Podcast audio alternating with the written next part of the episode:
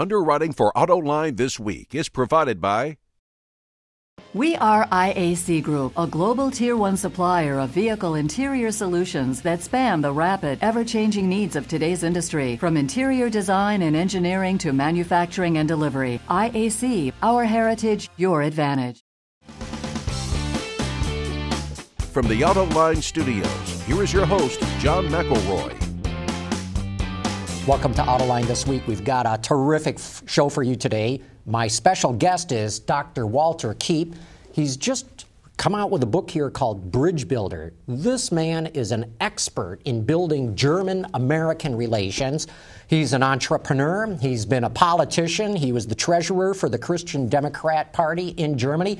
But for purposes of this discussion, he also served for 21 years on the supervisory board of Volkswagen. I think I've got that right, Dr. Kiep. Is that right? 21 years? 21 years. The yes. oldest serving board member in the history of the company. Yes. Welcome to Autoline. Thank you so much. Thanks for the invitation. It's great to have you here. And also joining us today are Mike Ramsey from the Wall Street Journal and Christina Rogers from Automotive News. Great having the both of you here, too. Thanks. Uh, Dr. Kiep, I think we have much to talk about, but let's go right now to the present in Europe, in the automotive industry. We see the European Union economy slowing down dramatically, and this is especially impacting automakers who have too much capacity, too many plants, too many workers. But as you know, it's very difficult to close plants or lay off workers. Opel is especially being hurt by this. It's losing all kinds of money. How do you see this being resolved, or can it be resolved? Well, uh, the fact of the, the matter is that uh, some companies are doing very well and other companies are having problems. Uh, Volkswagen, Mercedes, and BMW have very good figures. They're still enjoying growth. Uh, others have problems. And uh, uh, the, the, future, of course, is interesting in the sense that the domestic market is, is, is one thing and the export is the second thing. And um, as far as Volkswagen is concerned, we are living to see the miracle that China becomes a bigger market for Volkswagen than Germany was for Volkswagen. And um, the, the Chinese development is by far over. New plants are being built and the next plant that is going to be built is going to be one which is not where the others are, but quite over in the west of uh, uh, China. But in general, the auto market situation in Europe is not as dramatic as you have put it, I think. Uh, there are problems. Opel is a big problem. And um, we have some difficulties to understand why um, GM uh, is not uh, acting more uh, uh, with more intervention in this in order to stabilize because the Opel products themselves in Germany are abs- absolutely competitive. But what General Motors will say is, I think, that it still has too much capacity, but it is unable to close plants and lay off workers. Uh, do you think it will simply get to the point where it's such a crisis that they will be able to close those plants and lay off people, or is it simply going to have to accept this as a fact and, and lose money for years to come? Well, I, I, I certainly hope that the, the, plants will remain, and uh, because they're, they're good plants and they have excellent workers. Uh, the, the, staff of the Opel workers in Germany uh, is absolutely uh, uh, competitive with, with the standards of Volkswagen and Mercedes. So there's no reason why, why they should fail. And uh, what we think Opel needs is more support from GM. May I ask, when you say more support from GM, what it makes me think is that it appears from a competitor's standpoint, from Volkswagen's standpoint, General Motors could be supporting Opel in a way to drive their sales higher, but they're choosing to sort of let Opel struggle and perhaps uh, their Chevrolet brand, which is doing better in Europe, grow. That they maybe are choosing to let Opel kind of die on the vine and let Chevrolet grow. Is it, am I interpreting what you're saying correctly, or? Well, that's a, I think that's a terrible uh, uh, picture that you have just uh, um, mentioned, because uh, you, you, this would imply, of course, that the workers of Opel would, would have to face uh, the end of their employment, and uh, because Chevy and Opel are two different things.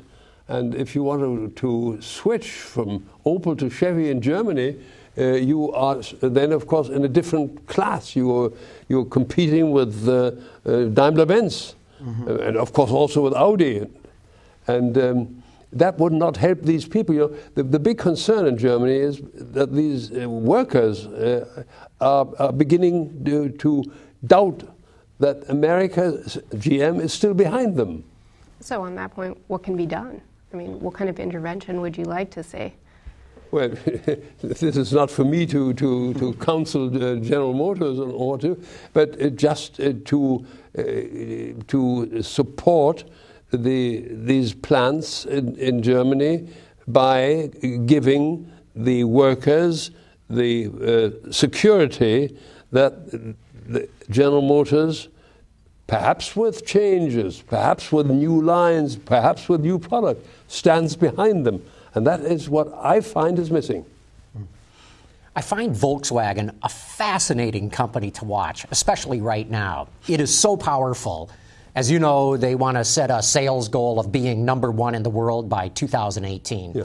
When you look from a revenue and a profit standpoint, Volkswagen already is number one, yeah. and by a wide margin, yeah. too. And yet, it's a, it's a complicated company that has almost essentially uh, family ownership with the Porsche and the Piech families. How is this resolved at the board level, at the supervisory board level, oh. where you have shareholders and everything, but essentially family control? That's the $64,000 question. Indeed, a very difficult one because uh, the family uh, owns both.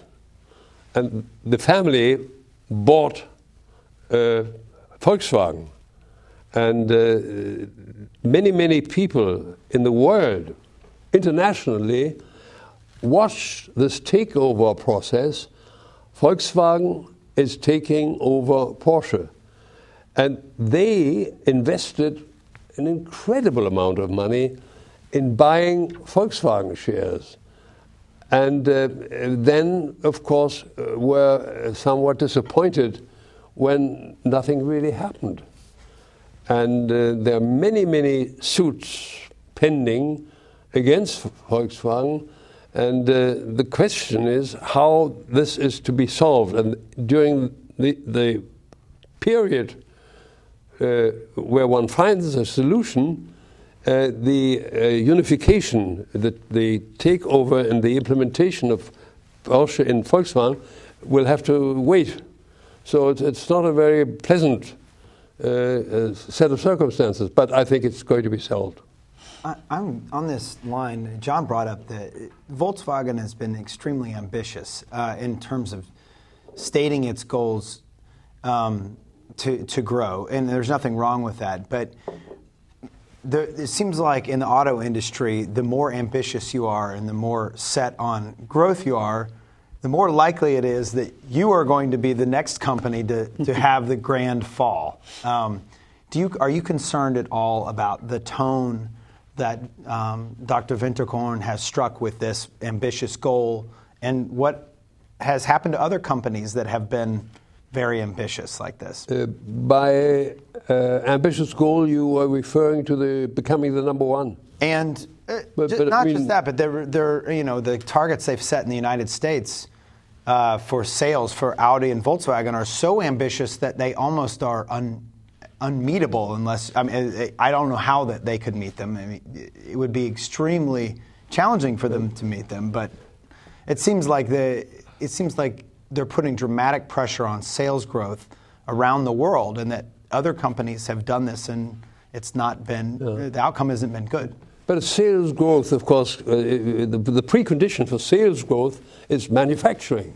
Mm-hmm. And um, we are right now in the middle of finishing a huge plant in the United States, mm-hmm.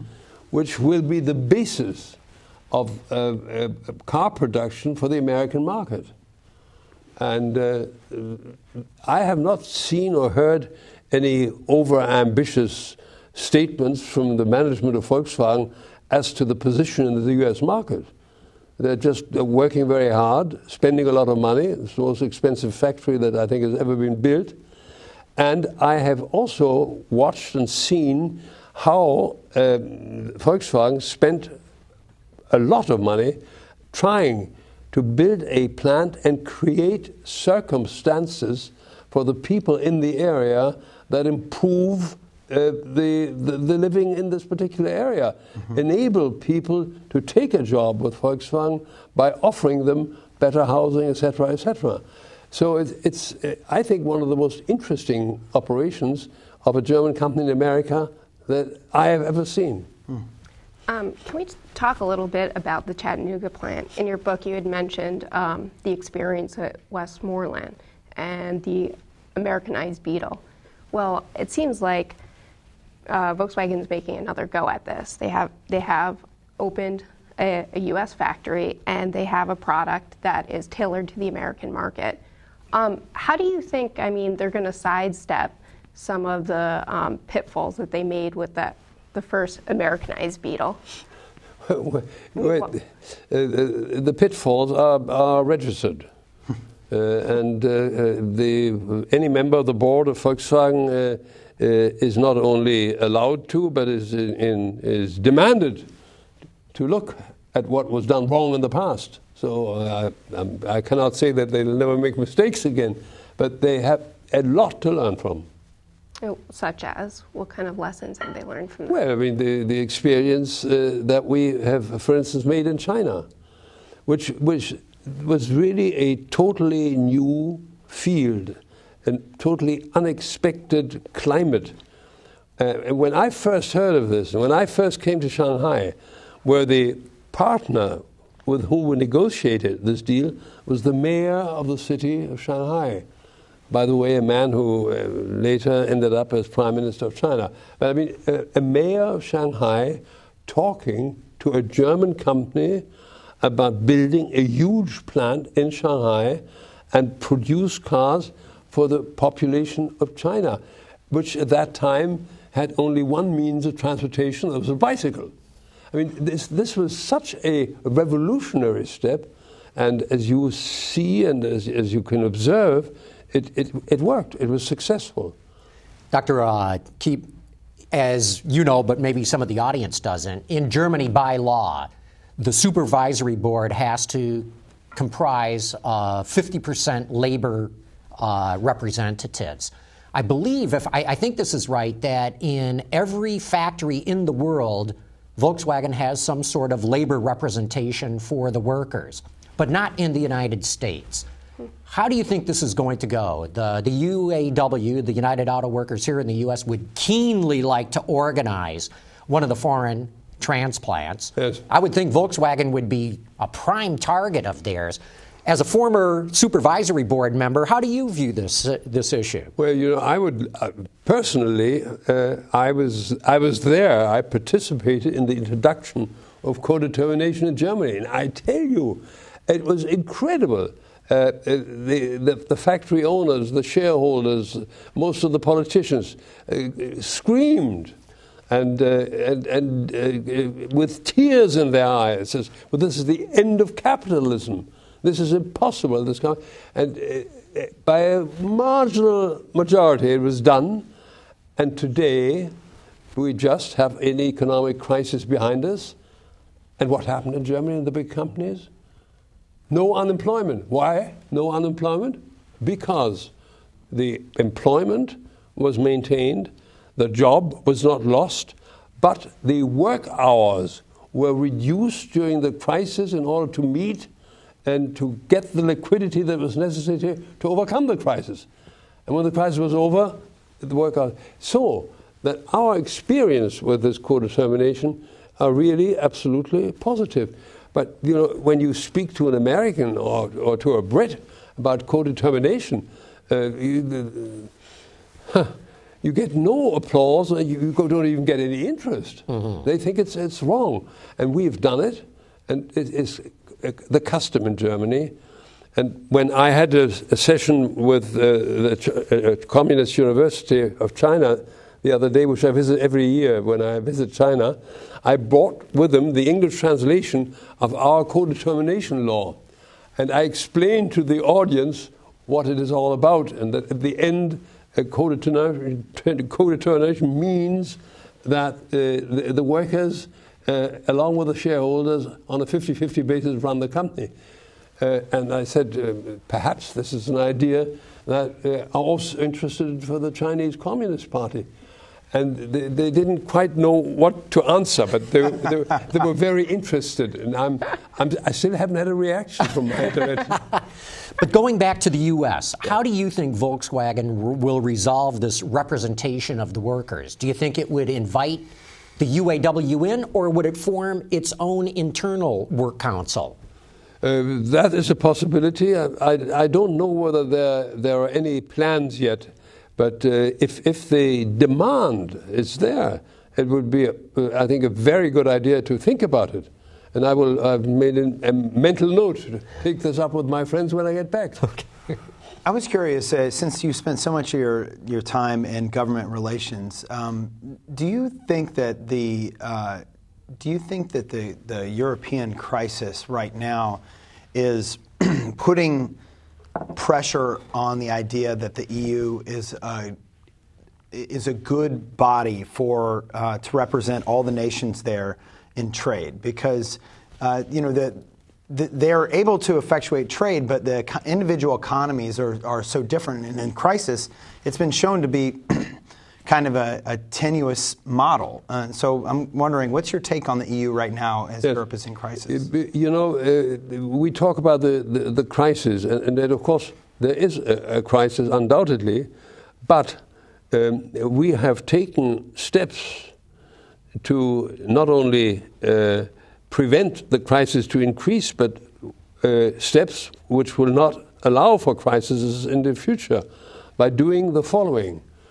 Um, and this is, uh, when I explain it to you, is perhaps a step in the direction uh, of uh, a, a, new form of um, uh, Volkswagen or any other uh, uh, that has a future, namely that we are now in the European Union uh, observing and controlling and influencing the financial conduct of the member states. You, you could put it in very simple terms. We've created a European finance minister. He's not called that, but he sits in the center, and the, the states, be, this, be, be it Greece, be it Spain, be it Portugal, uh, when they submit the budget, they have to submit it at the same time they submit it to their national parliament, they have to submit it to this board.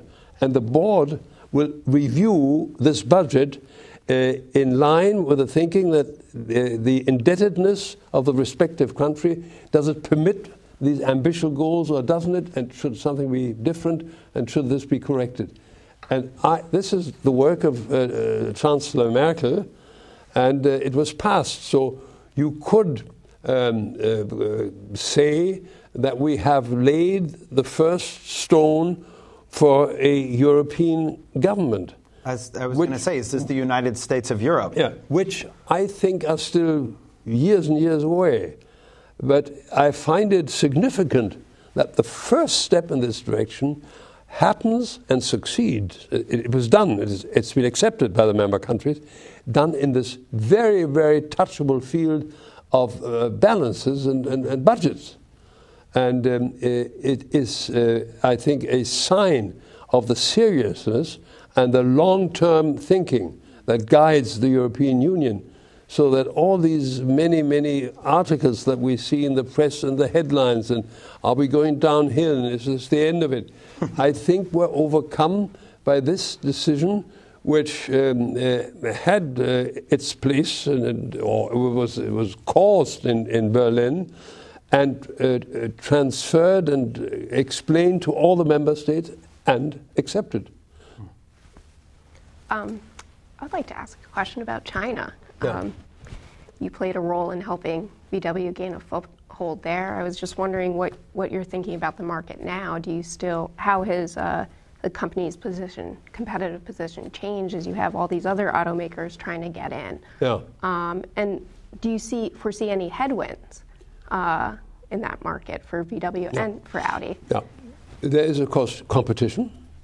Uh, Chinese companies, a number of Chinese companies, national Chinese companies, without foreign participation, I mean, that, that are manufacturing cars. And of course, uh, uh, uh, General Motors is there, Ford is there, uh, the whole world is there. And we, Germans, uh, with uh, perhaps uh, um, uh, a little tearful smile, um, had to state and to admit that the biggest market of our firm, Volkswagen, is no longer Germany, but is now China. And uh, uh, new plants are being built. And uh, it is also very important to note that the uh, manufacturing in China increases, but it is also very interesting to watch the importation of cars. Uh, if you go into a Volkswagen dealer's shop in Beijing, you see cars uh, where uh, there isn't uh, any hope that they will ever be manufactured in China. And I wondered, and I found that the import of expensive cars, like the Audi A8 or the Porsches, etc., is a- assumed proportion which nobody forecasted. That is a course uh, mirrors the economic development in China. Uh, China has succeeded in a relatively short time to increase the standard of living of about 400 million people to a level which is comparable to Europe or America. Uh, that is a tremendous step. China has now millionaires. China, on the other hand, has a population of 1.3 billion people. And the remainder that still has to be taken care of, these 900 billion, consist of the farmers and of a very special creed of people, namely the traveling workers. And I have uh, uh, know, know a lot about it because I, I, I had personal contact with, with the family and particularly with a child in this contact. These traveling workers have no insurance. They go from building site to building site. They have to travel on their own. They have to pay for their travel. They seek a job when they get. They get the job because, of course, labor is needed. And then when the time is over, they're sent back and then they look for another site. If they have an accident on the plant, if they are injured or disabled, tough luck. So this group, the farmers, I think will be easier than these traveling workers. The farmers are beginning to get additional rights. Uh, also, in, in the direction of, uh, I call it property rights, uh, which uh, for a Chinese communist to admit, of course, is difficult. Uh, they find another formula for this. But uh, it, it's happening. And when I am in China now, uh, let's say during harvest time, uh, and I remember when uh, years ago the Chinese farmers with bicycle with a trailer uh, would pedal through the night to the next market. That's all over. I mean, they're much better off than they are. So hopefully they will be able to solve the problem of these two remaining groups of people in a satisfactory way. You know, you mentioned how uh, these imported German cars are doing in China. I, I, think that shows the power of brands because all those imports have a 25% import tariff Yeah, on them. yeah. And the BMWs that are made in the United States and the Mercedes Benzes that are made in the United States that are exported to China have an additional tariff put on them because the Chinese are retaliating against the United States. and still, these German vehicles sell with no problem whatsoever. We're, we're down to the very, very end. if, if you could just very quickly advise American car companies on how to build those kinds of brands, what would be the key thing that you would tell them? Well, uh, look at the other products. Take a look, see what they offer that, if they adopted it, could put them in the same position. You know, sometimes the most complicated things come down to the easiest answers. And Dr. Walter Kiep, I think you just gave us one of the simplest answers I've ever heard before. But we're getting down to the very end here, as I indicated. I want to thank you so much for having come on Autoline. What a fascinating discussion. It's been terrific having you here.